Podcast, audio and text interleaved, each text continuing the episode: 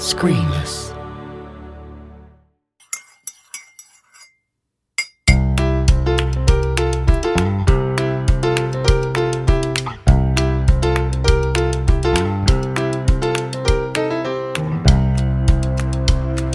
Hello, and welcome to another episode of Creative Cuppa, where in each episode I chat with someone working in the many creative industries.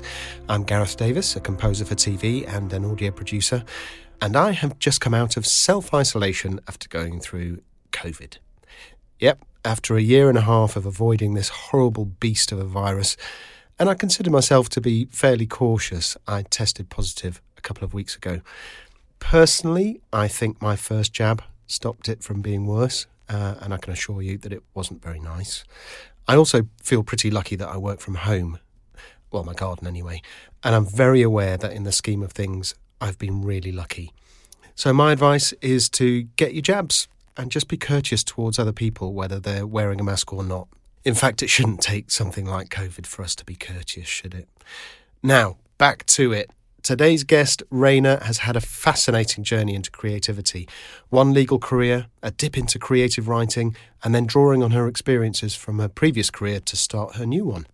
I won't say too much, I'll let Raina explain. If you have a cuppa ready, then here we go.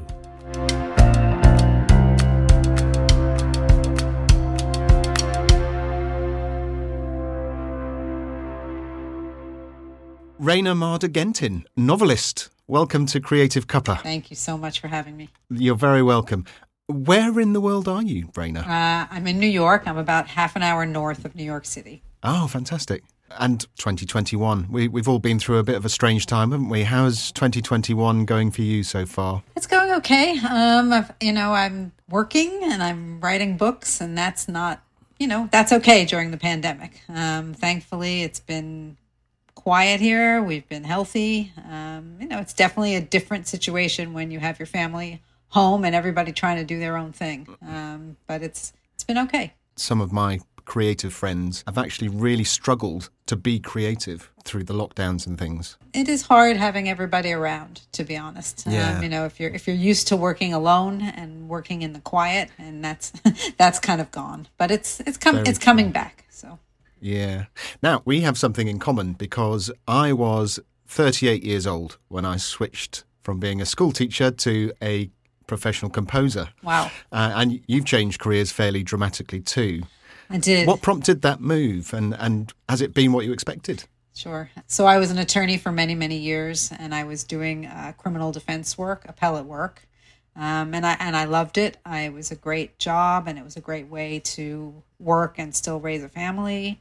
Um, and it, but it was very challenging, as I'm sure you can imagine. These were all people that had been convicted of felony offenses um, in the state of New York. So everything from murder to robbery, drug dealing, burglary, rape, everything you can imagine. Um, and trying to come up with something for them each time was difficult. Um, we were, it was a public defender's office, so there was no picking and choosing your clients. Um, you were assigned to somebody, and you had to find something to say on their behalf. And you know, often there were very critical legal issues to be raised, um, but other times you were really scrounging, to be honest. Um, And as I say, it was challenging, it was uh, fulfilling, but you know, I did it for almost 23 years. And after a while, it was just hard to tell those stories. And I kind of decided that I would leave that job. I didn't really know what I was going to do next. I didn't have, you know, a particular goal. Um, but I, I was used to telling stories. And I kind of thought that maybe there was a way to tell those kinds of stories with a more I don't want to say more complicated. That they're not more complicated. It's just that I could make up the things that I didn't know.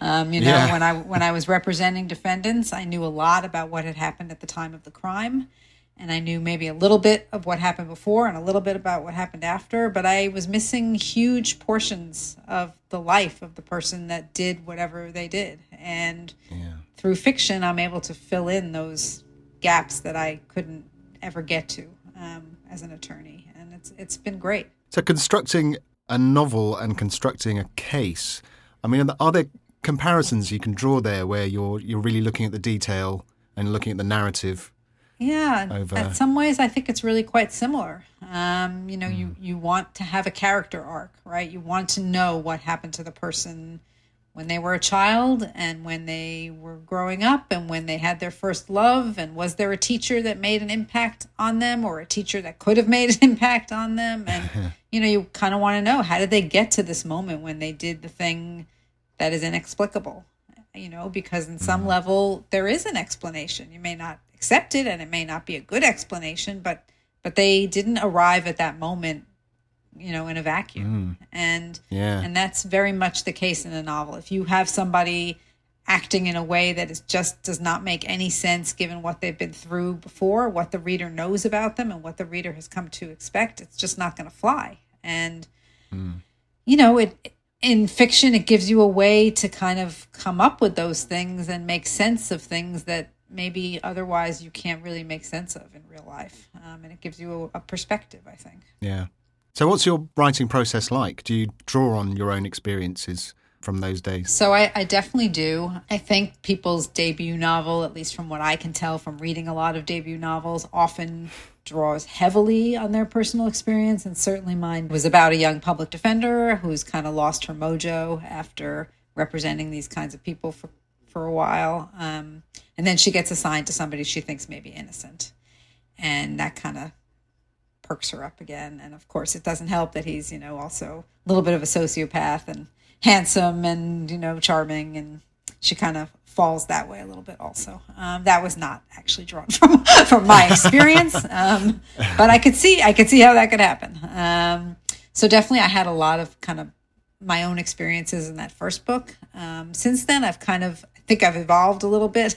um, you know, my, my second book was actually for children and it's about a dyslexic girl um, in the eighth grade who doesn't actually know she has dyslexia. She just knows that she's not hitting her potential. And that was really kind of came much more from my imagination. I never, um, I, I've never experienced that particular challenge, um, nor have my kids. But you know, I think I think when you start to write more, you start to realize that you know more than you think you know. Like if your first book has to be about the people that you know and the experiences you had, moving on from there, you can write about all sorts of things because you realize that you can get to them from within. You can you can reach back to your experiences as a 14-year-old and it doesn't have to be that experience of having a learning difference. It can be some other experience that, you know, particularly impacted you at that age and and if you can write in a way that's relatable to people you can write about all sorts of emotions and all sorts of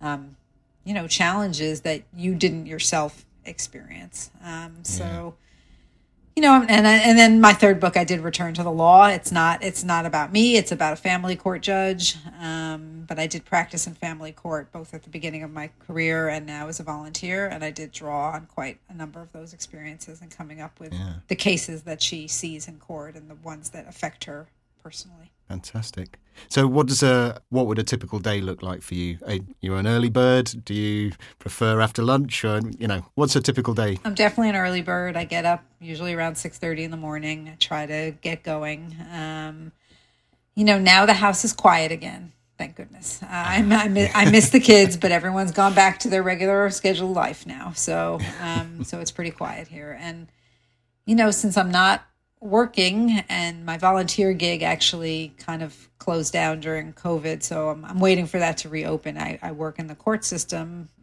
as a volunteer, and the courts here are still largely closed. Um, so, you know, I often have my day free and I try to work, you know, kind of intermittently throughout the day. I, I kind of intersperse it with other things I want to do. I go exercise, I go take a walk, I go buy the groceries for dinner. But, you know, if I have a day free, I'm really excited and I can sit down and really try to get a lot done. So, We've spoken about on this podcast before about even though you might be doing other things, the brain's still going, isn't it? so sure. you, you might be doing shopping, but actually that could be an alleluia moment in your in your mind. for sure. And, I, you Uh, know, ah, that's what that character's doing. Right. I, I mean, the, the funny thing for me is I um, I observe the Jewish Sabbath, and so on Saturdays I don't write or use any electricity. And because it's so quiet in the rest of my life, that's when most of my ideas come to me is on Saturdays. And and that's actually it's yeah. it's a beautiful thing, but it's also like very difficult in some ways because I can't write down. Like I'll think of whole dialogue will, you know, a whole conversation will play out in my head between the characters and I, you know, I often just lose it. Like Saturday night, I'm racing to my computer. What what did she say to him? What did she want him to do? And often it's gone. But. Oh, I was going to ask actually. Do you prefer quiet when you're working, or do you listen to soundtracks, or you know? No, I'm I'm pretty much quiet. I don't really. If I yeah, yeah I get distracted. So. I'm yeah, I'm very much the same. Although you know, I compose music, so mm. obviously there's sound but yes, doing other things. I think peace and quiet. You've got to let your brain just focus on one thing. So. But um, everyone's different. That's true. So once you've written your book, do you edit yourself? How are they published?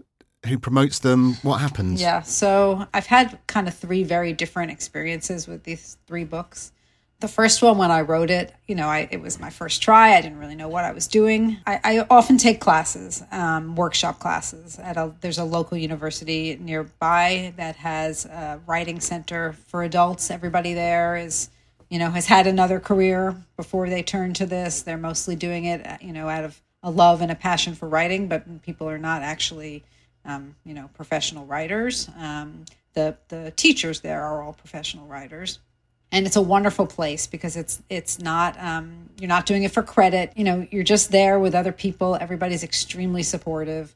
Um, so my first book i did i did two classes um, with that book. I did a beginning novel workshop and then i did an advanced novel workshop so all the people in the class we each read each other's full manuscript um, by the end of the uh, term that must have been a bit nerve-wracking it's, nerve, it's incredibly nerve-wracking it's also as you can imagine a, a pretty big commitment of time. I mean, there were I think eight yeah. of us in the class, and so everybody had a you know a book that was 300 pages, um, and and you weren't reading it like you know you sit on your couch and you read the book. I mean, you're really trying to focus. Did is this making sense? Is this language make sense? Did this character progress in a way that makes sense? or the turning points in the right place? Um, so but it was fantastic. So I went I went through that experience actually um, with the advanced novel class twice. um, so I, they had read it twice, um, and I started to send it out to try to see if I could get an agent. That's how it works here. I'm not sure how it works there, but you know, to be honest, getting an agent here is is a very very difficult process. Um, I would say it is mostly better left to the youngsters, um, of which I was not one for sure at the time, not now either, and you know, it's it's largely I don't want to say kids because they're adults, but who are you know 25 years old. They've just come out of a Master of Fine Arts program. They have made certain connections. Um, they and this is all to the good. I mean, they have real social media presence, um, followers, followers on all different platforms, um, and that's what the agents are looking for. They're looking for somebody who has written a great book but also somebody who is going to have a little bit of a ready made audience when the book gets out. And if you're not in that position, if you're somebody who's come to this later in life, if you don't, if you if you barely know how to use Facebook, much less you know Instagram and Twitter and TikTok and everything else, um,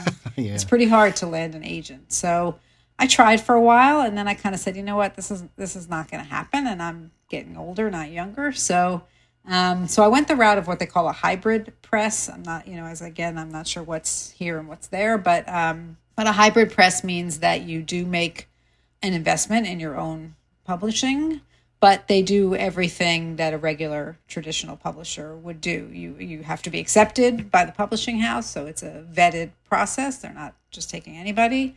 Um, and then they, you know, they do the layout, they do the cover, they do the distribution. Um, they don't do much promotion, but I don't think even many of the major publishers do much promotion these days. That's pretty much left to the author.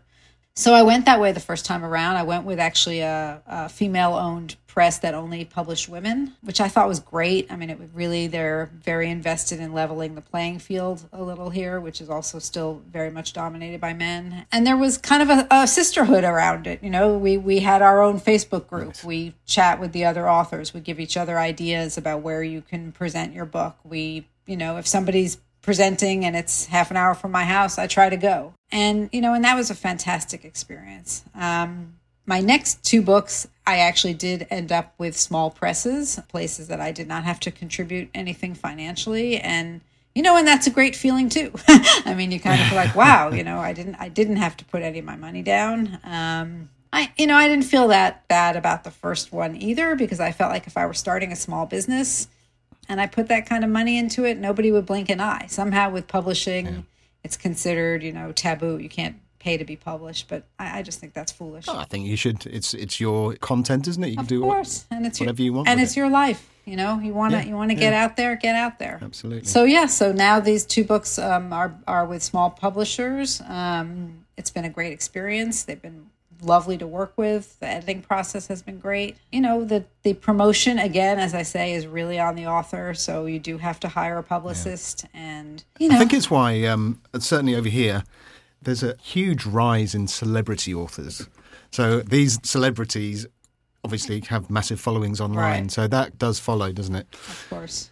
You know, and that and that's tough. You know, it's tough sometimes to see because sometimes yeah. you know you take the plunge, you buy somebody's book just to see what it's like, and you're like, this book is not, you know, like this book, this book would be going nowhere if it were written by me, but because it's written by X, it's, you know, it's yeah. on every shelf in every bookstore and whatever. But yeah. you know what? You can't look at it that way. I mean, I've no, you made it happen. You had your own route, and uh, you, have made it happen. And I've so. had great interactions okay. with people reading the books, and that's you know that's what it's all about. That's some you know somebody writing to you and saying like, "Wow, I was really moved by this," or "This helped me." Do such and such. You know, it's it's a great feeling. So absolutely brilliant.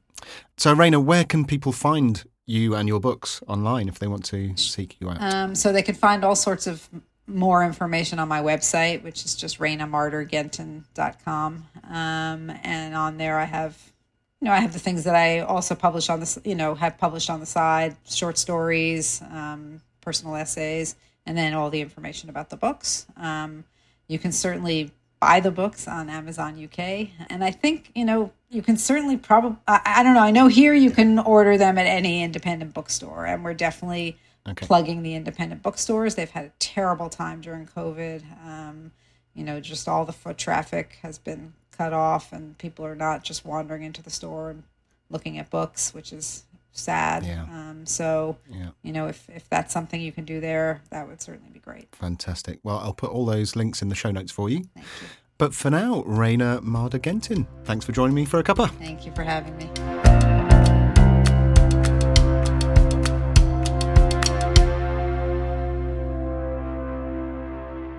Thanks again to Raina for her time. I really like how she's been able to write her own version of events after so many years, to fill in the gaps that she couldn't get to at the time.